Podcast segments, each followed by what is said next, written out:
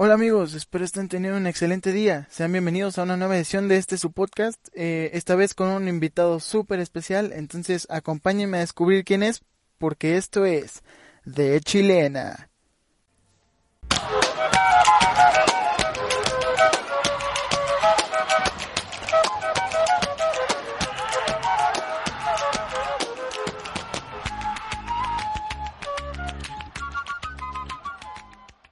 Hoy tengo el honor y el placer de presentarles a un exjugador con muchísima experiencia, pasando por equipos como Cruz Azul, Toluca, Toros Neza.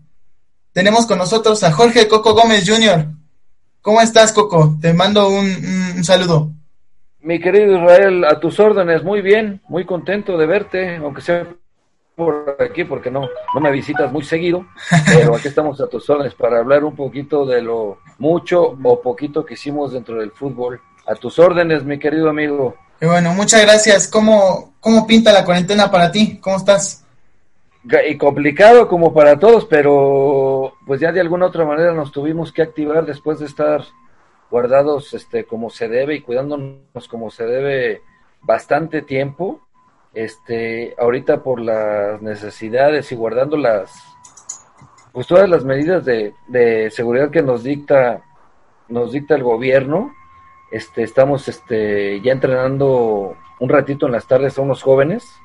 Este, y ahorita, inclusive ya ves que te marqué que venía yo de regreso, pero ya, ya, ya entrenando unos jóvenes en un, en un proyecto que me ofrecieron, este, pues para reactivar la, la, pues las actividades que a las que estábamos acostumbrados antes del tema que estamos viviendo, ¿no? Pero, pero de todas maneras, pues cuidándonos, cuidándonos porque el tema es serio, hay que tomar las medidas necesarias, no hay que confiarse y andar con el cubrebocas y las manitas limpias, ¿no? Como nos, nos dicen cada 10 minutos, cabrón. Sí, exactamente. Oye, pues me emociona muchísimo que estés acá con nosotros para platicar, digo, de, fútbol más enfocado en tu carrera y la experiencia que tienes dentro del, del medio. ¿Te parece si entramos un poquito más en materia?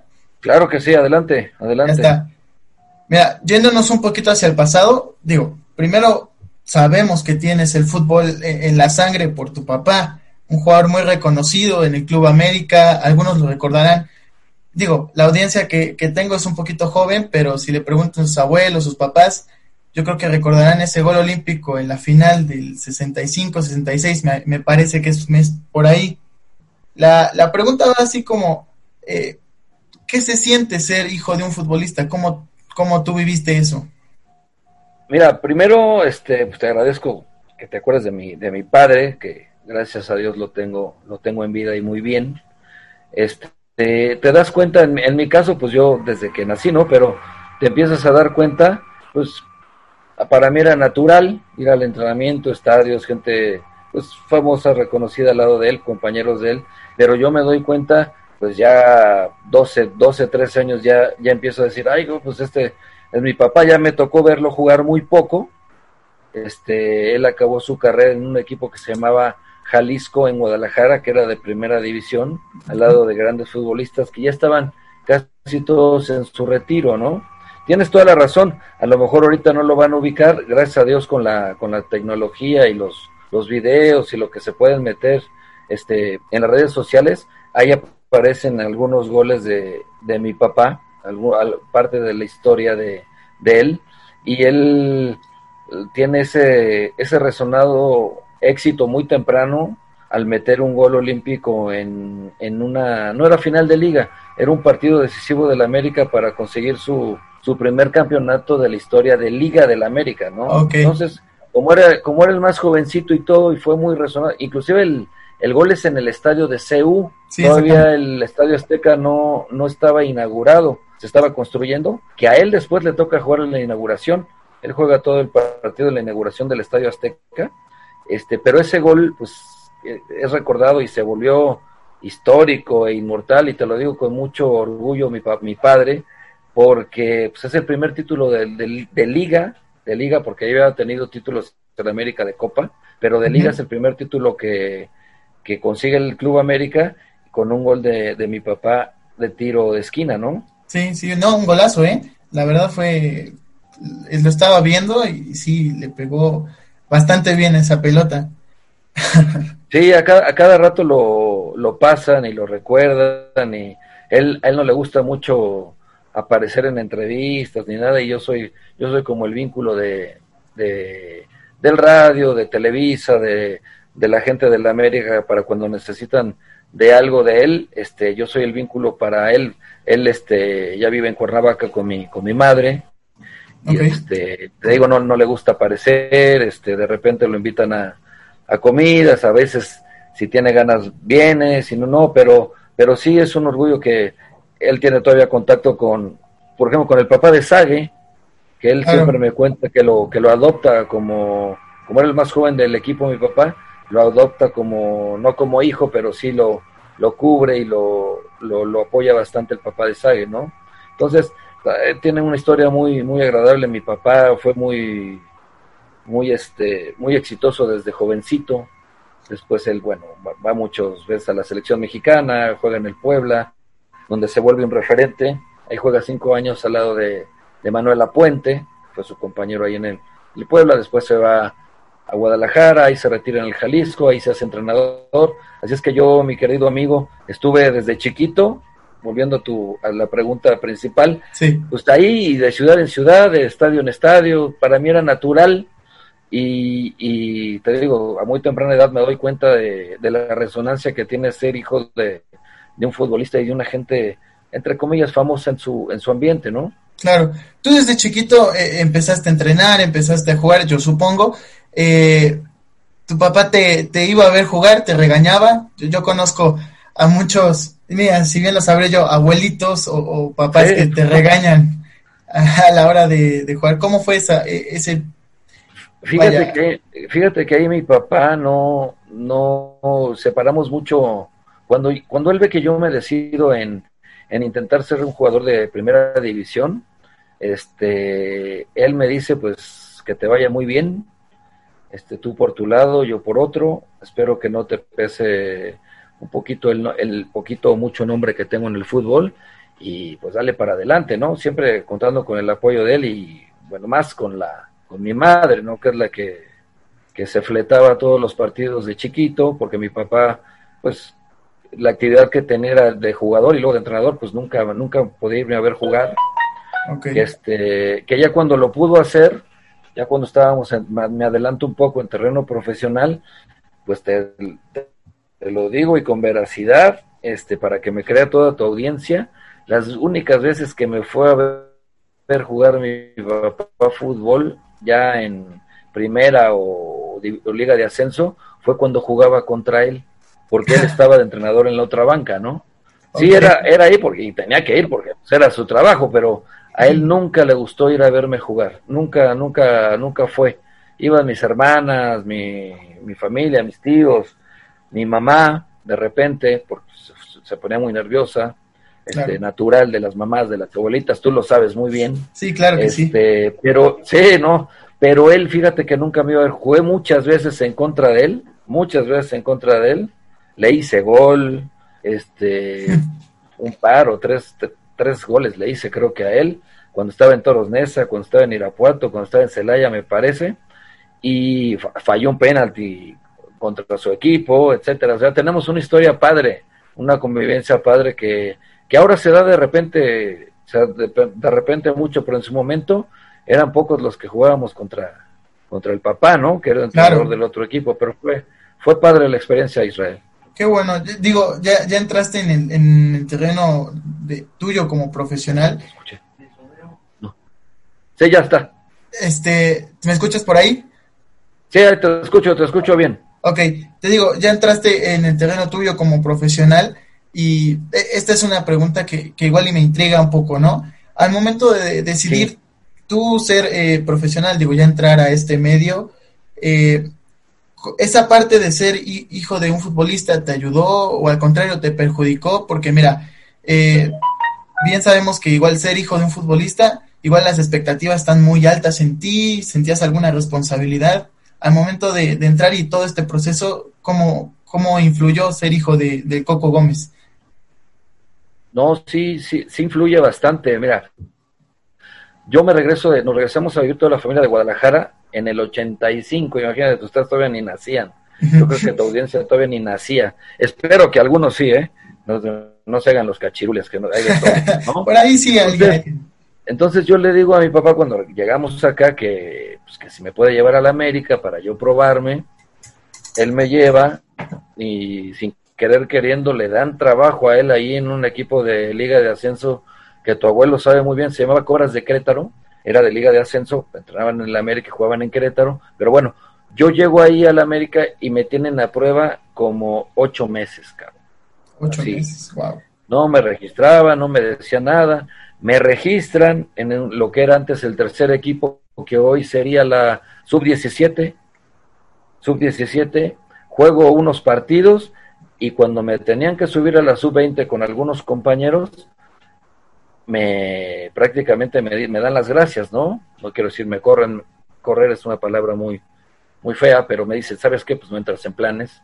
El señor Roberto Rodríguez, apodado el Monito Rodríguez, el profesor Monito Rodríguez, me dice que yo no entro en planes, que no cumplo el perfil de jugador de la América, siendo que ese año mi papá trabajaba allí en el club, o sea, era entrenador del Cobras de Querétaro. O sea que para que te des cuenta que mi papá no influía nada porque él él si hubiera hablado ahí, sabes que se queda porque se queda, ¿no? Entonces, me dan las gracias y yo ese año decido, bueno, creo que fui al Atlante, fui al Atlante a probarme, dos días, no me gustó y ese, ese año le digo a mi mamá, ¿sabes qué? Voy a acabar la preparatoria, etcétera, yo ya no, sí, me deprimí un poquito por, por el rechazo. Claro. Y mi madre me dice, ¿por qué no vas al Cruz Azul, etcétera? No te quedes con las... Y me voy al Cruz Azul. Me voy a probar a lo que era la sub-20 de ahora, que era reserva profesional, y estoy otros cuatro o cinco meses a prueba y me registran en la reserva profesional. Este juego como cuatro, los últimos cuatro partidos del torneo y al otro año inicio con la reserva profesional desde la pretemporada. Yo tenía 18 años ya, 18 años, ¿no? Digo, de, la mano la escuela, ¿eh? Para que no diga que, que abandoné la escuela, de la mano yo siempre iba a la, la escuela con promesa de, de, la familia de, de, no dejar los estudios, ¿no? Es importante. Entonces, hay, sí, muy importante, muy importante. Yo siempre les digo, siendo un paréntesis, ahorita les sigo, siempre les digo a los jóvenes que, que, entreno, no sé si tú me llegaste a escuchar, ¿Sí? el tiempito que estuviste conmigo, que lo primero es la familia, después la escuela y en tercer lugar es el fútbol. Si algo se mete entre esas dos cosas, no puedo ser jugador profesional, ¿me entiendes? Porque entre, entre esas dos cosas está la fiesta, los amigos, las vacaciones, el no entrenar, el, o sea, las cosas que le gustan hacer uno de jóvenes, ¿no? Entonces, bueno, eso es lo que siempre le digo yo a los chavos. Este, yo sigo, yo inicio la pretemporada con la reserva profesional y ese año en el Cruz Azul hubo muchos suspendidos, muchos lastimados, este, y tuvieron que echar mano de la reserva. Entonces te hablo que para ese torneo ya llevábamos como nueve partidos en la reserva profesional y yo llevaba todos los partidos completitos de titular y todos los minutos, de titular y todos los minutos. Entonces, eso es un consejo que les doy a todos.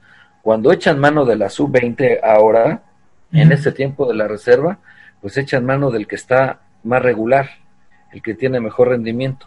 Entonces echaron mano de, de mí, luego, luego me, me, habló, me habló el profesor, eh, a mí me debuta Mario Velarde, pero a mí me habla el profesor José Luis Estrada, que era el ruso Estrada, un exfutbolista de las épocas de mi papá, y me dice, oye, Coco, ¿cómo estás? Este, vamos a ir a Morelia. Que no Sí, profe, nosotros nos vamos en el camión de para la reserva. Y dice, no, ya vas a viajar con el primer equipo.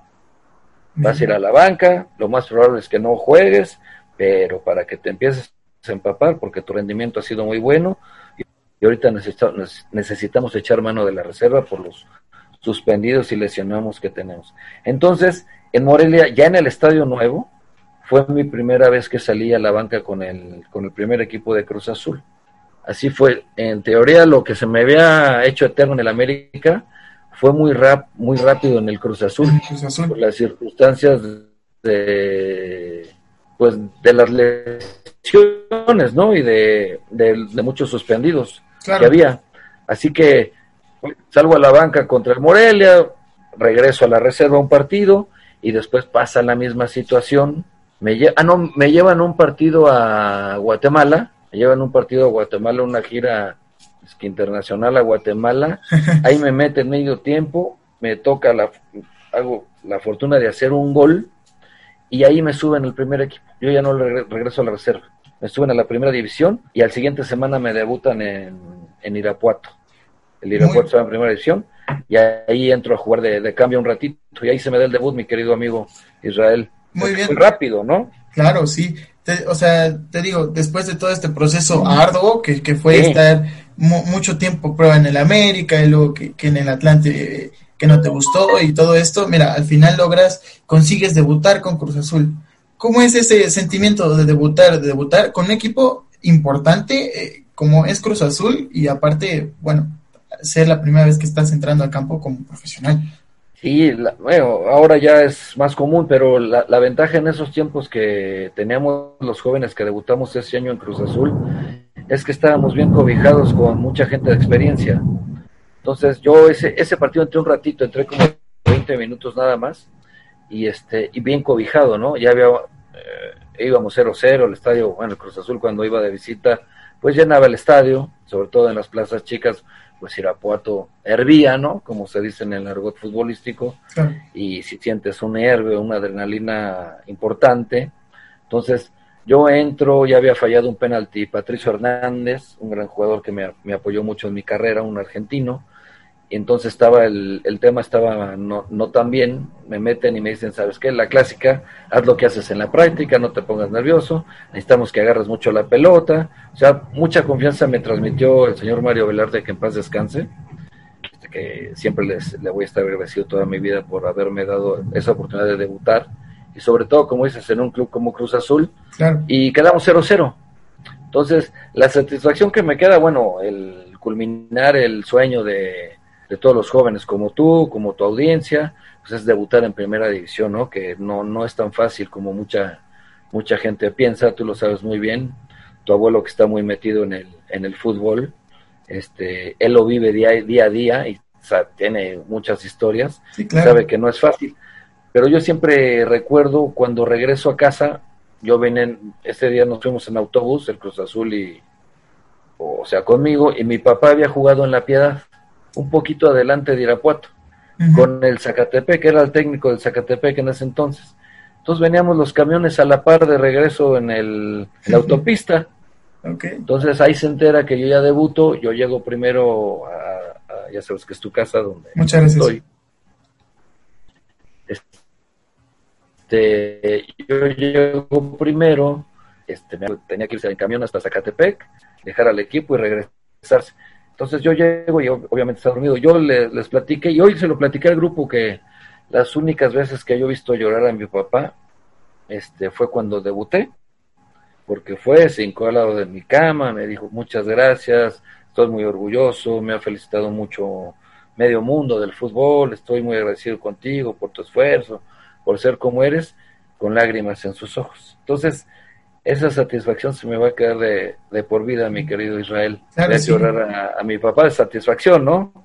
De, un logro por, conseguido por, su hijo mayor, ¿no? De acordísimo, yo creo que es uno de los mejores sentimientos que, te puede dar no solo el deporte, sino la vida. Eh, llenar de orgullo a, tu papá o a tu familia es, bueno, no tiene valor alguno. Así es. No, y, y en cualquier división, ¿eh? Ya sea cuando debuta un joven en tercera, en segunda, ahora que está la liga nueva del balompié, en sub-20, sub-17, no saben, y le digo a todo tu auditorio que espero que sean muy jóvenes, que la satisfacción que le da uno, pero eso es en el fútbol y también es en la escuela, ¿eh? Cuando uno acaba la secundaria, satisfacción, prepa, satisfacción, un curso, satisfacción, así es que esas satisfacciones que le da uno a los padres se les queda de por vida y es, y es por lo que ellos trabajan, ¿no? Por darnos siempre lo, lo mejor a, a, los hijos y a los nietos. De acordísimo, de acordísimo. Después de Cruz Azul estuviste en, múltiples equipos, ¿no? Eh, ¿Cuáles fueron y dónde disfrutaste más la estadía? Sí, mira, de Cruz Azul hacen una, un convenio Cruz Azul con el equipo de, de Gallos Blancos de Querétaro, que es este como si fuera la liga de expansión, le llaman así ahorita, ¿no? La liga de expansión, que era la liga de ascenso, que era la primera A, ¿no? Entonces hacen un convenio. Ese, ese año que yo debuto en el Cruz Azul al equipo no le va muy bien. y la directiva trajo muchos jugadores para el otro torneo de experiencia. Entonces a mí el entrenador Ignacio Prieto, un chileno, me dice, ¿sabes qué, Coco? Si quieres quedarte, quédate, no te preocupes. Este, pero lo más probable es que tengas poca actividad porque pues voy a traer, van a traer mucha gente, ¿no? Claro. Yo, yo, en ese, yo en ese tiempo yo me quería quedar Israel porque yo estaba ya convocado a la selección de México para jugar la Olimpiada de Barcelona, que era el 90. Entonces me dijo Luis Fernando Tena, ¿eh? que ahora acaba de salir de, Guadalajara, él me dijo, ¿sabes qué, Coco? Yo con Sergio Bernal, éramos como siete jugadores que habíamos debutado que dábamos, dábamos la edad para, para, la Olimpiada. Entonces dije, yo si me voy a Liga de Ascenso, yo creo que se van a olvidar de mí, ¿no? Entonces ahí sí me asesoro con mi papá y como Enrique Mesa, el profe Mesa, iba a ser el entrenador de ese Gallos Blancos, e íbamos a ir una buena camada con Taguada, Carvajal, Víctor Ruiz, Hugo Santana, o sea, éramos un, grupo que después este, pues, todos logramos debutar en primera división, ¿no? Unos con campeonatos, unos les fue mejor que a otros, pero yo decido irme, muy chico, a los 19 años yo me fui a Gallos Blancos. A mí me prestan dos años allá, el primer año fue muy exitoso para mí, fui el jugador más, más regular de todos, haciendo el más chico el más regular de todos jugando liguilla, adquiriendo mucha experiencia, pues cambian las condiciones de del entorno de Cruz Azul a un entorno de un equipo de liga de ascenso. Claro. Pues íbamos en autobús a todos lados. Digo, como Cruz Azul, pues nunca nos fallaron en la paga, ¿no? Ya empiezas a ganar un, un poco de dinero, este, etcétera. A mí me sirvió mucho, yo me fui dos años. El primer año con Enrique Mesa y el auxiliar era un histórico también del fútbol mexicano que se llama Miguel Marín, en paz descanse el portero Miguel Marín. Sí. Que el otro año él me dice, quédate conmigo, etcétera, me convence, yo me quedo con él. El otro año él se convierte en entrenador. Y fíjate que ese año él muere en Querétaro. Él muere, él fallece en Querétaro. Este, yo el día que falleció el profe Marín, yo desayuné con él en un Samors, ahí estaba el comercial. Fue un año muy complicado, que también absorbí mucha experiencia, y ahí, ahí falleció el, el profe Marín, ¿no? Yo regreso, como todavía pertenecía al Cruz Azul, regreso y me dice el licenciado Víctor Garcés, que ahora traen uno de problemas en el Cruz Azul, pero ya sabrás. Tremendos, ¿no? Sí. Pero a mí, me tocó convivir con, pues, con Billy, con Alfredo Álvarez, su hermano, y con Víctor Garcés era nuestra, el señor Fernando Rojo, este, bueno, toda esa directiva que, a mí me tocó, me dicen que me, prestan me prestaron al Toluca, que ya me tenía que presentar allá. Entonces yo al otro día agarro mis cosas y así, vámonos para Toluca. Me voy a Toluca con opción a compra, juego el primer año allá, me va más o menos bien, porque tengo bastante actividad, y el otro año me, me compra el Toluca. Entonces ya, ya pertenecía yo al Toluca, donde estuve tres, tres años ahí, ahí Israel. De ahí, este, el último año me tengo una lesión, la clásica lesión de la rodilla, me operan, entonces este, juego los dos últimos partidos y llega el entrenador Luis Garisto, un uruguayo que también ya falleció, este, y me lleva muy mucha gente. Yo lo que quería era jugar para ver cómo había quedado de mi, de mi operación, ¿no? De la rodilla. Sí, de la rodilla. Y en el draft me agarra el Irapuato, en Liga de Ascenso. Yo me regreso a Liga de Ascenso para, para ver cómo había quedado y tener mucha actividad, ¿no? Tengo mucha actividad con el profesor Gustavo Vargas ahí, este, pero tuvimos muchos problemas de pago, no nos pagaron, etcétera. Otra experiencia más, este, para que vean que no es, no es tan fácil, con grandes compañeros ahí convivimos, y ahí me mete al draft el Toluca otra vez y me voy a Puebla. Regreso a primera división, me agarra el Puebla después de la campaña que hice en Irapuato, me dio un poco de seguimiento el Maño Ruiz, otro entrenador que también ya falleció, fíjate. Este, sí, no inventes. Creo que era 96 o 97, yo me voy al Puebla cuando fue la Franja Naranja, fue un torneo, yo todavía también, todo, todavía tu audiencia todavía no había nacido, pero si se meten a, a googlear o las estadísticas, ese año, creo que dos años fue Franja Naranja el, el equipo de Puebla. En vez de azul, franja naranja. Y ahí tuvimos este muy buen torneo, llegamos a semifinales, etcétera. De ahí regreso a Liga de Ascenso, me voy a, pero no, no alargarme tanto en ese tema, me voy a un equipo que se llama Marte de Morelos, que trabajan, el estadio todavía está, ahí este, era de Liga de Ascenso ese estadio. De ahí juego un año también en el Zacatepec, jugamos final de ascenso, me voy un año a la UDG, regreso a Querétaro con una filial de la América, no que anduve por todos lados, ¿eh? Se de Querétaro, que ahí fíjate que tuve ahí tuve de compañeros a muy jovencitos a, a todos los que debutaron en el América, a Tahuilán, al Gringo Castro, a Edwin Santibáñez, a Fernando Arce, que tu, a tu abuelo a todos conocen. Sí, el Tahui, no, todos. A, todos ellos los tuve, Ángel Maldonado, el hermano de Farfán, Gabriel Farfán, el portero. este Y yo era ya, no tan veterano, ya tenía 27 años yo, pero yo ya me sabía más o menos la, la onda en Liga de Ascenso y ahí apoyamos con Alex Domínguez, el entrenador, Mario Trejo, el auxiliar, y el presidente del equipo era, era Gonzalo Farfán. Entonces a mí me, llevan y ahí ya era yo un poco, no, no tan grande, eh, güey, pero más o menos veteranón, y ahí apoyando toda esa camada que después, puta, a mí me dio mucho gusto este verlos cómo, cómo triunfaban en sus equipos, ¿no? Y yo acabo, yo acabo mi carrera en el Toros Nesa, ya en Liga de Ascenso este juego una liguilla contra el Potros Marte, que ahí todavía juega Mohamed, el entrenador ahorita del Monterrey. El turco. El turco, que cabe mencionar que al turco, Mohamed, el primer entrenador que tiene Mohamed en México es mi papá. Ok. Mi papá lo trae al turco, mi papá sube al Toros en esa primera división. Claro. Y este, y mi papá trae al turco Mohamed, fíjate. Súper este, bien, ¿eh? Gran relación tenemos con el turco, bueno, con, mucha gente del fútbol, ¿no?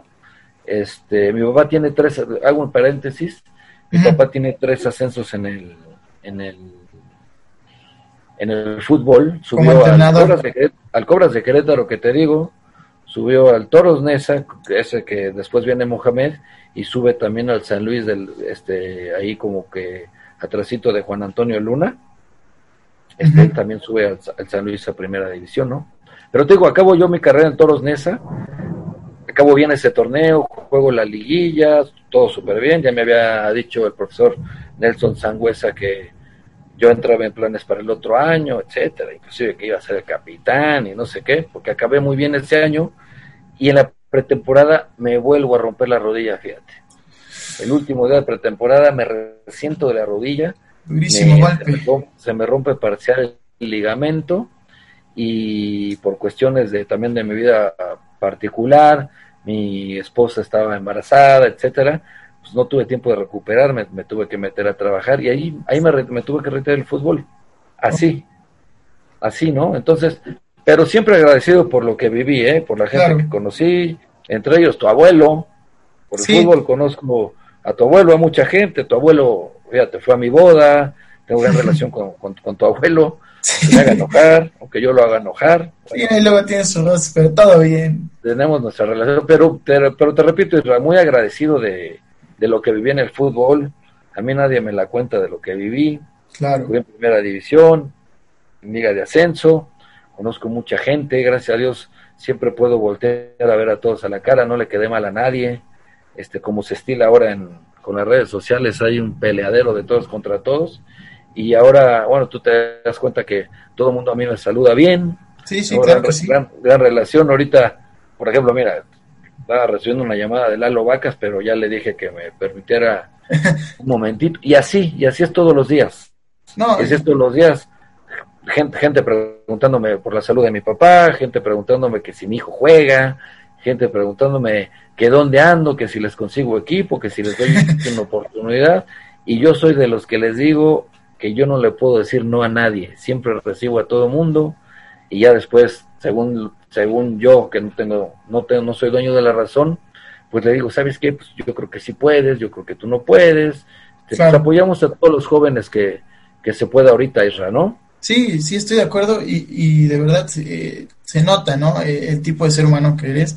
Digo, yo tuve la fortuna de compartir eh, ahí un, ratito contigo en... Claro, claro, claro. En el debut eh, que estuvimos ahí. bueno, pues yo tomando tu experiencia, igual jugando un ratito, y, justo es lo que te iba a preguntar, me, la, me la respondiste sin querer.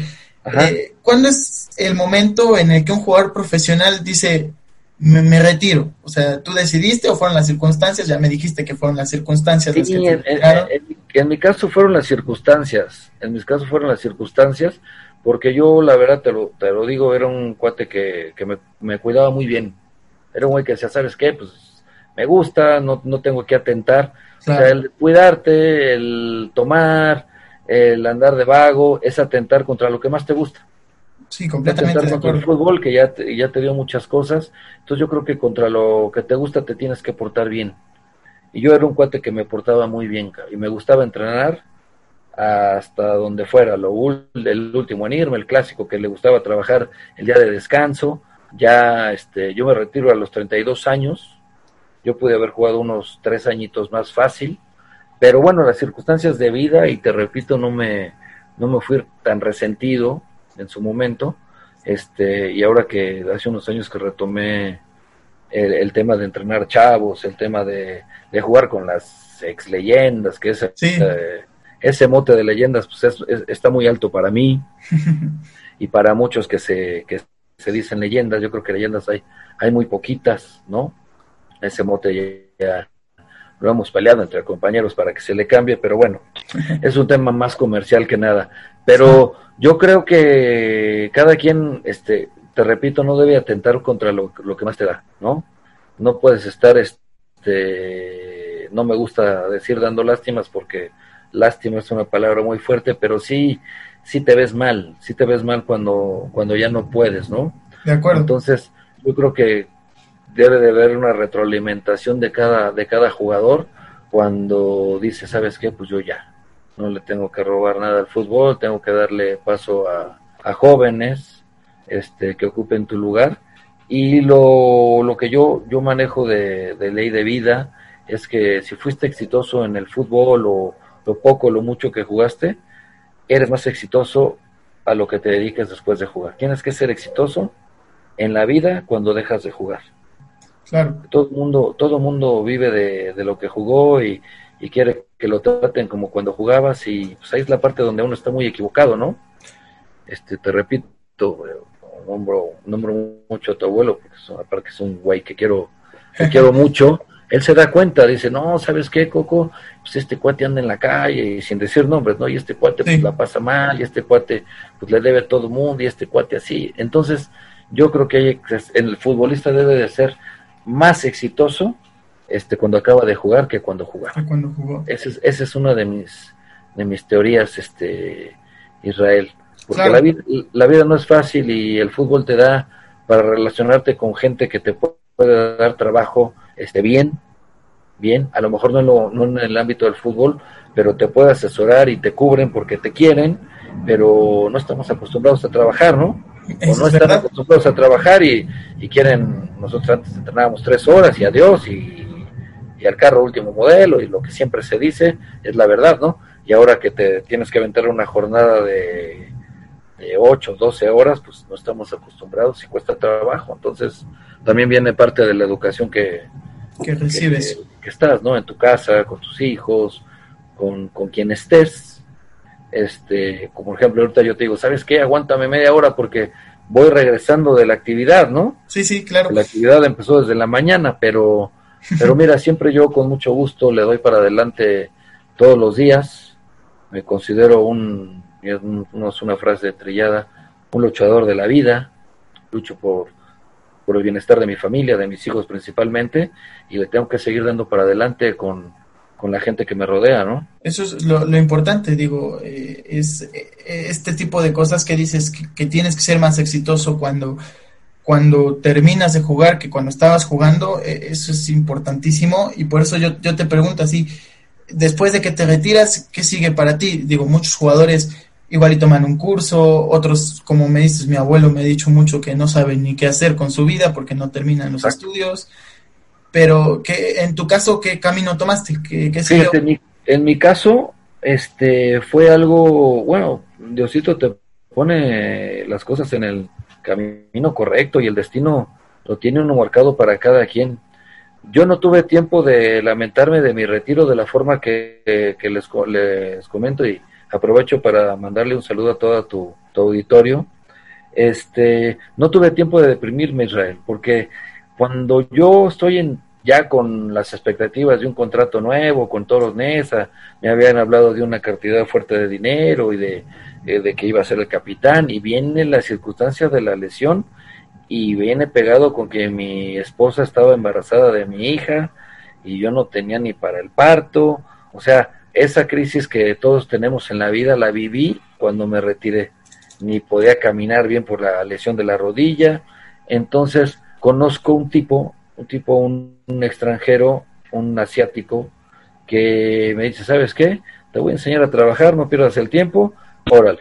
Entonces me tuve que apartar del fútbol, de lo que era mi vida, y me tuve que empezar a, meter a trabajar. Me enseñaron a trabajar, como cuando uno se retira, y me metí de e, este cuate que te comento, traía cosas de China, exportaba cosas, importaba cosas, y llegaba en una, a un almacén, a una bodega, donde yo me hice cargo de la bodega. Entonces yo tenía jornadas de, 3 de la mañana a 8 de la noche, cabrón. Entonces decía, puta, no tuve tiempo de lamentarme, dije, puta, empecé a ganar pues más poco dinero de lo que yo percibía en el fútbol, pero el bienestar que, le daba y la tranquilidad que en ese momento le daba a mi esposa embarazada, pues no tiene precio, cabrón. Claro, sí, sí. Entonces dije, le, voy a, le voy a meter, así como le metí el fútbol, le meto esta chamba con todo, con toda la lealtad del mundo, cabrón.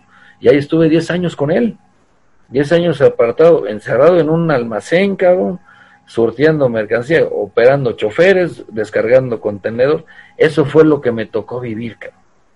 Y no le, y no lo, no lo digo con dolo ni nada, Agradecidísimo esos 10 años que me pasé ahí, porque económicamente me fue bien, era una friega, pero era bien pagada. Este cuate me gané su confianza, bien pagada, pero fuera del fútbol y siempre, siempre pensando, puta madre, yo estoy aquí en la bodega y y el ámbito del fútbol dónde está, ¿no? Sí, estoy de, acuerdo. Pues ya, ya me salgo de la bodega por este, razones personales, este, y vuelvo, mi papá y mi hermano, mi papá y mi hermano traían un equipo de segunda división y uno de tercera entre los dos, y les digo, pues con permiso, denme lugar, cabrón, ¿no? Entonces empecé a, a trabajar con el proyecto Tecamachalco, eran este, dos equipos, uno de segunda división y una de tercera división, y empiezo a trabajar con, con mi papá y mi hermano, fíjate. Hicimos ahí una tercia y, este, y empecé a trabajar con, pues, imagínate qué satisfacción. Vuelvo a trabajar con mi padre claro. este, y con mi hermano, ¿no? Ahí, ahí regreso al fútbol ya más en el, en el plan de, entrenador, de asesor, de, de, profe, como dicen ahora, profe, profe, puta mano. Claro, un poquito más eh, fuera de, y, y de ahí, por la, por, la, por la forma de ser de uno, este, pues te empiezan a hablar de otros lugares, ¿no?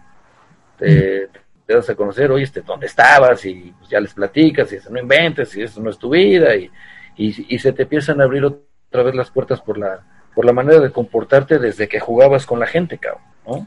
Sí, o sea, al final la relación eh, yo creo que no, no se pierde, ¿no? Eh, tanta experiencia que tuviste en tantos lugares que, que estuviste, algo tuvo que haber quedado de, eso y, mira que te resultó, te empezaron a llegar llamadas, te empezaron a llegar. Sí, no, no, y, y, la vida es así, digo, te, te, llevas luego, te llevas luego, perdón, sorpresas desagradables, ¿no? dices, no, este cuate no me va a fallar, me va a invitar a chambear, y de repente dices que, ole, pues éramos cuates, ¿no? Claro, sí. Y, y, no es lo mismo, ¿no? Cosa que, que pasa, pasa en la vida en todos los ámbitos, en todas las chambas, en todos los los ámbitos en los que te desarrolles, pues pasa, pasa, pasa, pero sí se te abren puertas, sí se te abren puertas. Ahora estoy en este, bueno, viste que hice un, un, programa de televisión. Un reality show, sí, ahí. un reality show, que mira, aquí traigo hasta la, la chamarra que nos dieron ahí. Ah, sí, es cierto. algo de ropa que nos dieron de, de casualidad, ¿eh? Y este, ahí el programa pues tuvo auge, este, ahí véanlo en las, vaya, se llama Debut México, el reality. Debut México. ahí, ahí pasa, ¿no? Ahora se está planeando con el productor este, la nueva temporada para noviembre. Ahí sí, este, sí se hace, a lo mejor se hace con, este, híjole, no me permiten decirlo, a lo mejor se hace con TV Azteca, cabrón. Ya no con imagen. Ya no con imagen, porque imagen vendió el Gallos Blancos. Sí, es verdad. De Querétaro.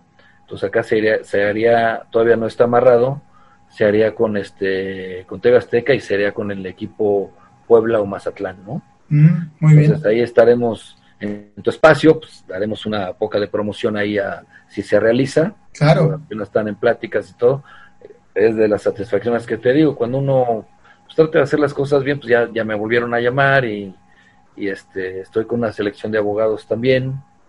Que hay una selección de abogados de México de gente grande que hace Copas América, Copas del Mundo. Entonces ya fuimos a Argentina, antes de la pandemia, pandemia íbamos a ir a Marruecos, al Mundial de Abogados. Ahí estoy, ahora que se restablezca toda la situación de la pandemia, pues también ya me hablaron, o sea, ahora estoy entrenando unos chavos. Movido andas. Siempre, siempre hay algo que hacer, ¿no? Cuando digo, cuando esté, vas derechito, este, se te abren, se te abren puertas, Israel. Completamente. Mira, tú, tú bien sabes eh, que vivimos en un mundo de, de constante cambio, ¿no? Y, algo que sí me interesa preguntarte es cómo cambia el, fútbol de tu época al fútbol actual. Mira, me refiero más a cómo era el estereotipo del jugador en esa época a un estereotipo totalmente evolucionado, si lo quieres llamar así, de, del, mundo actual, vaya. Sí, sí, sí. Pues mira, el fútbol siempre es igual, ¿no? 11 contra 11, dos porteros, una pelota, las medidas de la cancha no han cambiado para nada, cabrón, ¿no? Entonces juega el que es más profesional, el que para mí, ¿eh? Para mi forma de ver, el que es más profesional, el que es más inteligente, el que tiene más cualidades, el que se cuida mejor, el que entrena mejor. Ahora el fútbol sí cambió un poquito en lo en lo físico. Siempre dicen que antes no se corría no se corría mucho, pero sí se corría. Hoy hay jugadores que no corren y son los mejores del equipo. Este, hay jugadores que por ejemplo, Rubén Zambuesa, que lo tomo, a mí era un tipo que cuando llegó a México decía, hijo, este cuate indisciplinado, porque lo, con gran calidad, porque yo lo seguía desde River Plate, este, pero siempre lo expulsaban, siempre andaba con temas de, indisciplina en la cancha, no se fuera porque no me consta, y para mí lo que no me consta es chisme, no me consta, y pero velo ahora, tiene 36 años y es el mejor jugador del Toluca y se lo andan peleando, entonces el fútbol ha cambiado más en lo físico. Ahora el, entrenamiento es más, más fitness, es más fit, o sea, ya, el jugador sabe lo que tiene que entrenar, ya no son las pruebas de antes de, que te pueden darle vueltas a la cancha y así calientas y etcétera, ¿no? Lo que ha cambiado yo creo que mucho es el entrenamiento, Israel. El entrenamiento es más, más este, antes, digo, los equipos que yo estuve, en algunos no había nutriólogo, no había el que te arreglaba las uñas, y ahora ahí tienen todos los chavos, tienen todo, ¿no? De todo, Entonces, si te portas bien y le sabes sacar ventaja a todo eso en buena lid, o sea, sacar ventaja en buena lid es comportarte bien y aprovechar el nutriólogo, y si te apoyan con la escuela, pues aprovechar la escuela, y si te apoyan con algún idioma, pues aprovechar. Este, yo creo que el, el fútbol sí ha cambiado en la, en la forma de entrenar, pero yo digo, y estoy casado con mi idea que en la cancha, yo no veo 10 contra 11, ¿no? Claro. Cambian las reglas un poquito, un poquito con el VAR y que no se la puede regresar al portero, que ya tiene otra deficiencia el portero, pero en la cancha yo sigo viendo 11 contra 11, un baloncito, dos, bueno, 10 contra 10, bueno, son 11 contra 10 con el, por los porteros, claro. el baloncito, el baloncito no le han cambiado la medida de lo que, el peso, ¿eh? Ok sigue pesando lo mismo, cabrón, las banderas siguen, este, las áreas están a la misma medida, el penalti se tira de 11 pasos, el tiro libre, o sea, yo en eso no evolucionado el fútbol, cabrón. Una que otra reglita le quiere meter con el bar y todo, pero yo digo que el fútbol sigue siendo el, mismo, cabrón. Claro, en lo deportivo es el mismo. En lo deportivo es más cuadrado, porque al lateral le dice, ¿sabes qué, cabrón? No pases de media cancha, no pases de media cancha, y es muy obediente. Sí. ¿No? Entonces está como que más cuadrada la, indicación del entrenador, ¿no? Entonces yo digo que no, que no ha cambiado mucho el fútbol. En lo físico sí un poquito, se corre un poquito más. Hay más redes sociales donde hay que tener mucho cuidado, ¿no? sí, sí, de acuerdo. Te queman en todos lados, te ponen cuatros, hasta los equipos contrarios, van y te, mandan este cuatros y te los ponen adrede. O sea, hay gente muy muy maleada en el en el ámbito del fútbol no generalizo, pero sí hay que andar con cuidado, pero, pero es este, sigue siendo el... El mismo deporte. enamorado del fútbol toda la vida, ¿no? De acuerdo. Te digo, hablando de, estos cambios y novedades, eh, algo que nos intriga mucho y, que es muy nuevo, ¿qué opinas tú de la liga femenil? Eh, ¿Qué le hace falta para que sea más rentable? ¿Cómo cayó la noticia en el medio? A, mí, fíjate que dentro de algunas cosas que hice, fue un curso de verano que di a, niñitos adentro de las instalaciones del Cruz Azul y llegaron muchas niñas que les gustaba el fútbol. Niñas, te hablo de 8, 9, 10 años, ¿eh? Y los papás, que, bueno, siempre he sido muy paciente y siempre he sido de darle su lugar a todos los papás, aunque hagan fila y quieran hablar con uno, pues siempre, siempre estoy dispuesto a platicar con ellos y darles mi punto de vista, ¿no? que no tengo la razón en todo, eso es un hecho, pero les digo mi, lo, la poca o mucha experiencia que tuve, este, sobre todo con las niñas, este, me parece a mí muy bien, cabrón. Y si les pudieran pagar más, pues mejor, cabrón. Porque ahora los sueldos, pues, ellas se quejan de que pues no es el mismo trato, no son los mismos viajes, no son los mismos hoteles, no son las no hay igualdad todavía en el, en el fútbol femenino con el masculino. Yo creo que va a ser difícil que la haya, la haya igual, este, pero la apertura que se dio ahorita y ya muchas jugadoras, bueno, no muchas, algunas jugadoras que se han ido a, al extranjero mexicanas, este, y tener su liga, y tener todo, pues, ¿por qué cortarles el sueño de, de, jugar fútbol, no? Fíjate que a mí me platicaba una de las primarias del fútbol que estuvo con, con Leo Cuellar, se llama Fátima Leiva. Yo entre las cosas que he hecho en el fútbol con el productor de debut México, este, hicimos, eh, bueno, él hizo y me tomó muy en cuenta a mí el, el Museo de la Selección de México. Entonces ahí yo me encargaba de llevar a los seleccionados nacionales, este, hacerles un reconocimiento ahí, un pequeño homenaje, que puta, otra satisfacción tuve la fortuna de llevar a mi padre ahí, hacerle yo un homenaje a mi padre dentro de un museo de la selección de México, fue padrísimo, y ahí yo le dije al productor, ¿sabes qué, cabrón? O sea, hay que tomar en cuenta las mujeres, güey. O sea, yo veo el museo muy bien, pero pues no hay nada de, la selección de México, la femenil, ¿no? Entonces se, se pusieron algunas imágenes de la, de la selección femenil e invité a Fátima Leiva, era la capitana con, con Leo Cuellar, y me contó unas cosas de cómo las trataban horrible, cabrón, horrible. Entonces, el paso que dan para hacer la liga ahorita de, mujeres, pues se me hace muy bueno, se me hace una apertura hasta para nosotros de trabajo, fíjate. De acuerdo, sí, es lo que te más de entrenador, de auxiliar, y este ahora la liga esta nueva del balompié quiere también hacer su liga de mujeres. Este, digo, hay, hay mucha apertura y yo veo que cada vez este donde yo entreno entrenan cuatro, cinco chicas, entrenan cinco chicas y pues al final de todo es un deporte, ¿no? Claro es un deporte donde tiene, debemos de buscar un poquito de, igualdad, Israel. Sí, sí, y te, digo, lo vimos en, en debut, que cuando estuve ahí yo ah, claro. Eh, muchas chavas estaban ahí con, con, la ilusión, muchos jugaban muy bien, incluso más que algunos que fueron a hacer ahí el, Sí, sí, sí, mira, el tema, tocando un poquito el tema del debut, si me permites. Sí, claro. Este, ¿Tuviste el casting de aquí de Ciudad de México? Sí. la fila estaba como... Enorme. que hacen de de la academia y de los, de los concursos que hace, ¿no? Sí, sí, sí. Y, y de mi parte, pues a todos yo tenía la, toda la intención de tratar, tratarlos a todos por igual. Y, también estaban las mujeres, que llegaron mujeres de gran calidad. Ahorita la ganadora estuvo su proceso en Gallos Blancos, tuvo unos minutitos en Gallos Blancos y ahorita está en el equipo de Mazatlán. Ella se llama Paola Selvas y está en Mazatlán y un chavo que se llama Sebastián Cantón. Sebastián Cantón está ahorita, es el de los mejores jugadores de Gallos Blancos de la sub-17. Él estuvo en la sub-15, él salió del programa, un lateral izquierdo muy jovencito de Cancún. Este, él casi jugó todos los años con la todos los años, todos los minutos con la sub-15, está en la sub-17, es el más jovencito y ahorita ha jugado todos los partidos, ¿no? Entonces es un proyecto que no le cobran a, no le cobran a nadie. Nadie, ¿no? El casting, creo que se les, nada más el pasaje que tenían que llegar a Querétaro fueron lo, lo que pagaron, porque todo lo demás lo absorbió el, la producción de debut, ¿no? Claro, sí, sí.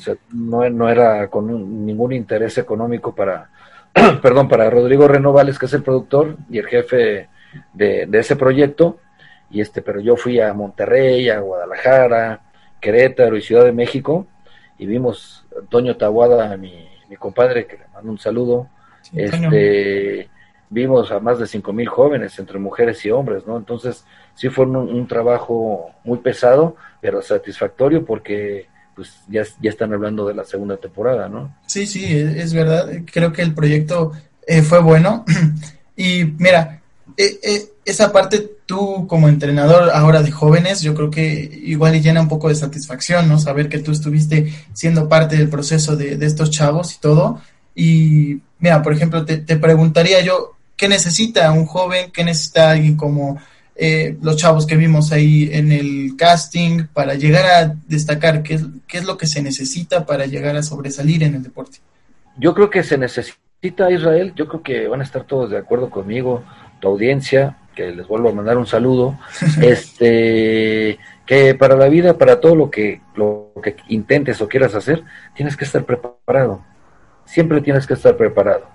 Si yo este me quiero preparar dos semanas antes de un casting o de una prueba o algo, pues probablemente voy a dar muchas ventajas, que el chavo que se levanta temprano, que se alimenta bien, que ayuda en casa, que va a la escuela, que hace su entrenamiento como debe de ser, pues ese, ese, ese tipo de cuates y de mujeres tienen, yo creo que más posibilidades de tener éxito, ¿no?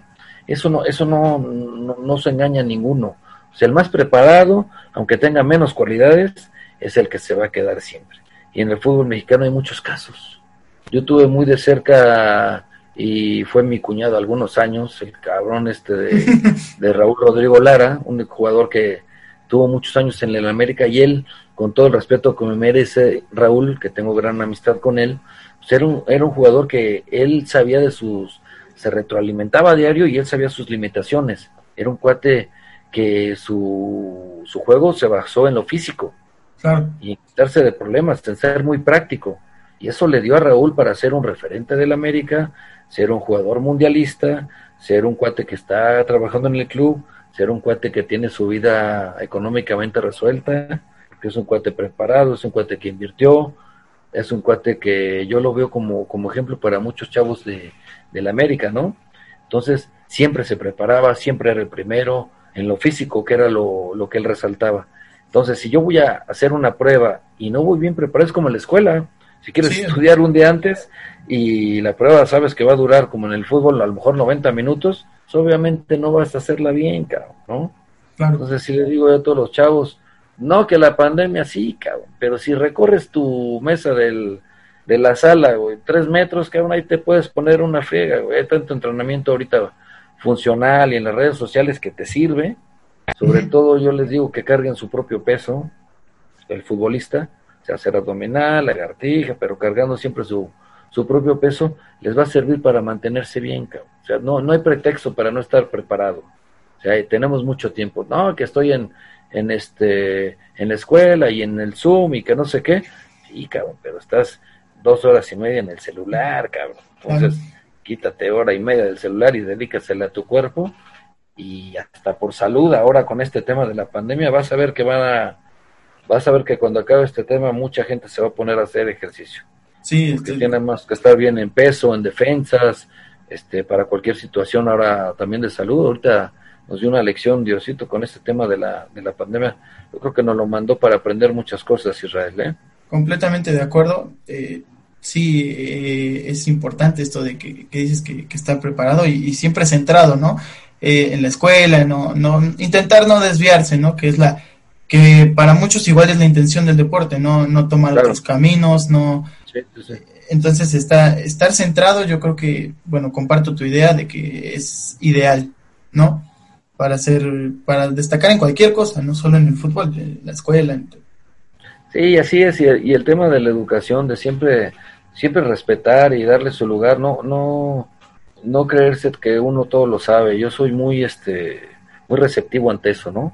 O sea, si yo hablo con un nitrólogo, pues sabe más que yo, cabrón. Claro. Yo te puedo decir lo, lo básico, ¿no, güey? Pero hay que siempre saber escuchar a la, a la persona que sabe más usar la computadora, el preparador físico, siempre, siempre, todos los días se aprende, se, se aprende un poquito de, de todas las personas que te cruzas en el camino. Y a veces no nos damos cuenta, cabrón, ¿no? De acuerdo. Entonces, el tema de aprender y aprender, aprender, pues hay que absorber y absorber todo el tiempo, todo el tiempo y no creerse más de lo que, de lo que uno es, ¿no? Sí, de, acuerdo. Digo, me mencionabas ahorita, nos mencionaste que, que tú, tú tienes hijos, ¿no? Exacto. ¿Alguno le, le gustó el fútbol? Ah, perdón, perdón. Dime, dime. Sí, no, no, no, tengo dos hijos, una, una hija de 19 años este, y un hijo de 16. Mira, él estuvo, él estuvo en el América, este, la escuelita, de siempre, que el abuelo, que el papá, ¿no? Pues él tenía que cargar con las, con los dos. Él tiene ahorita 16 años y está entre que intenta y no intenta ser este jugador. Yo le digo lo que me dijo mi papá, yo no le digo absolutamente nada si él le nace, si él le gusta, si él todo, porque juega bastante bien, este, pues que lo intente, ¿no?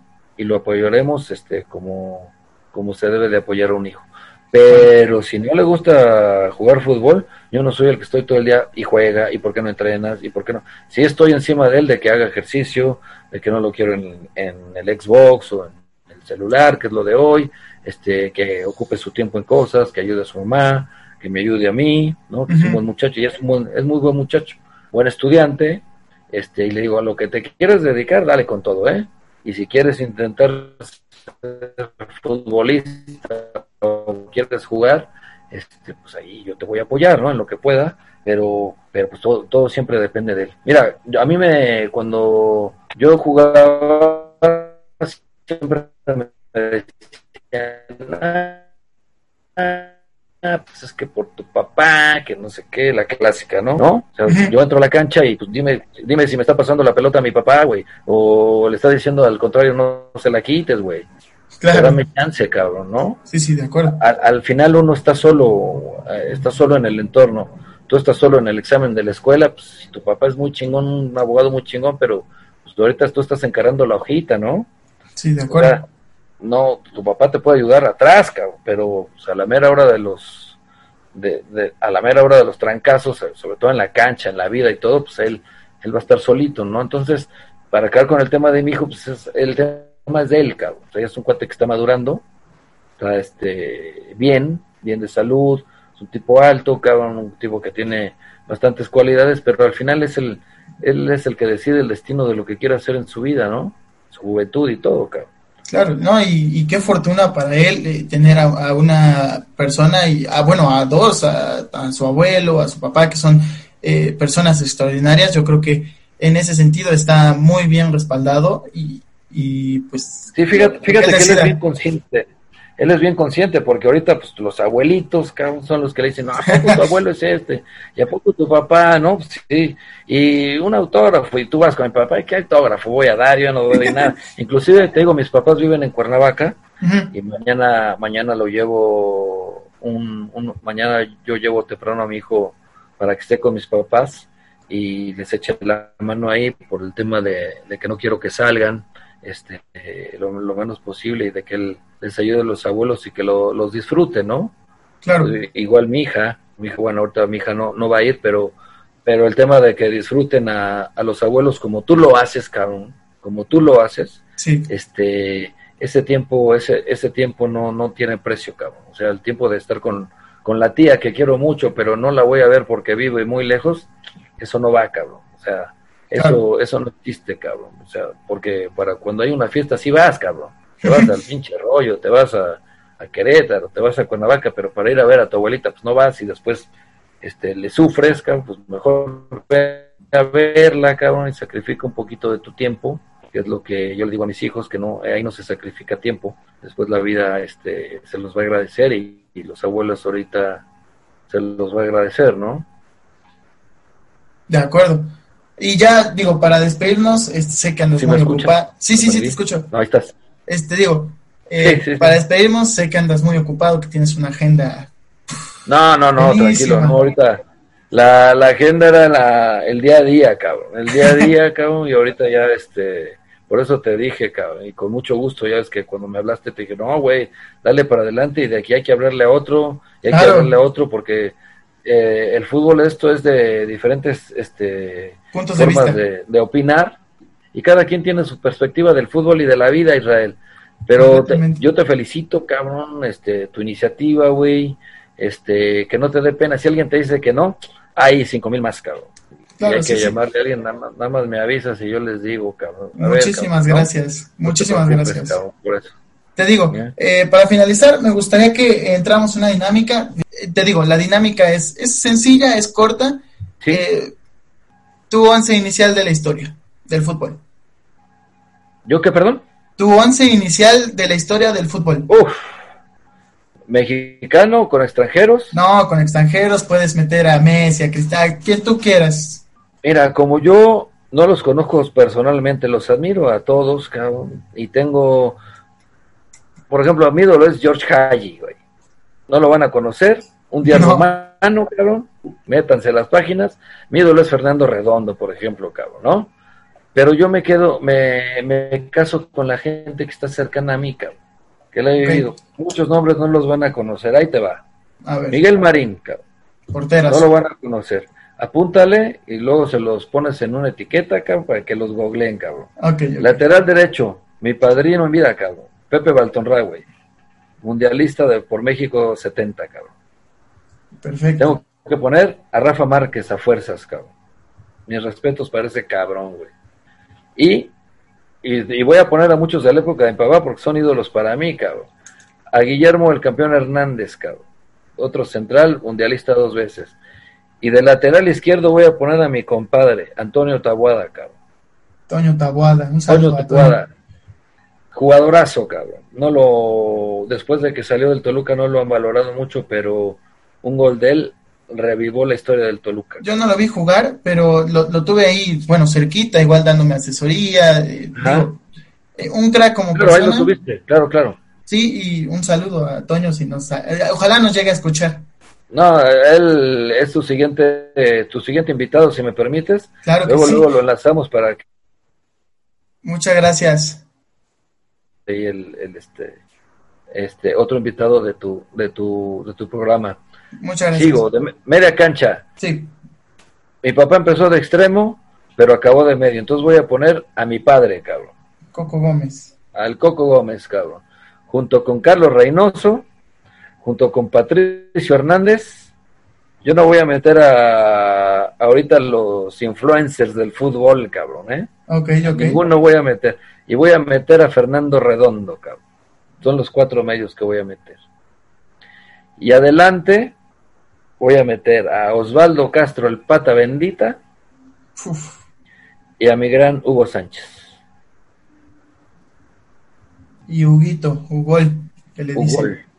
Sí, sí, es muy criticado por cómo se comporta, con lo que hablábamos después del fútbol, pero, ese es Gente pura, pura gente triunfadora, cabrón. No, le puedes eh, decir a Hugo nada del fútbol, de Pentapichichi. como me dice, yo tengo alguna relación un poquito con Luis García y con... Sí. Y, Luis García dice, este, Rafa Márquez y Hugo Sánchez comen aparte. Tiene toda la razón, cabrón. De acuerdo. Tiene toda la razón, pero mira, yo te hubiera dicho, ¿sabes qué? Que Piqué, que Cristiano, que Messi, que Rakitic, que todos los que me digas, ¿no? Claro. Pero yo me quedo con la gente que ha estado cercana conmigo. Perfecto. Y que, y que afortunadamente conozco, excepto a Fernando Redondo, ¿no? Claro, te digo, eh, te agradezco mucho que hayas estado aquí conmigo, eh, platicando con nosotros, compartiéndonos eh, tu experiencia, que es muy amplia, que, que, de verdad lo agradezco mucho, valoro mucho tus palabras. y pues nada, aquí vamos a estar para lo que sea. Eh, también, ya sabes, la parte de mi abuelito, aquí estamos, aquí estamos siempre y te agradezco infinitamente eh, esta entrevista, esto, este podcast, eh, digo, es un proyecto nuevo, pero, pero creo que vale. Dale, dale para adelante, cuando le tienes credibilidad a algo, dale para adelante, dale para adelante, eres un, eres un gran chavo, güey, tienes iniciativa, cabrón, este, yo sé que vas a mejorar muchas cosas, güey, pero dale para adelante. Y a tu abuelito, a ese che viejo que lo adoro, güey, pues ahí salúdamelo mucho. Claro que sí. Este, y bueno, como siempre, Isra, y a tu auditorio quedamos a, a, tus órdenes, cabrón, ¿no? ¿Sale? Gracias, gracias, sí, sí. Muchas gracias, te mando un, muy fuerte abrazo. Sale, Israel, estamos al habla. Cuídense. Gracias. Saludos a todos. Saludos. Bye. Bye. Pues bueno amigos, así concluimos esta última edición de su podcast. Eh, espero les haya gustado mucho la entrevista con el Coco, que hayan sacado provecho de su experiencia.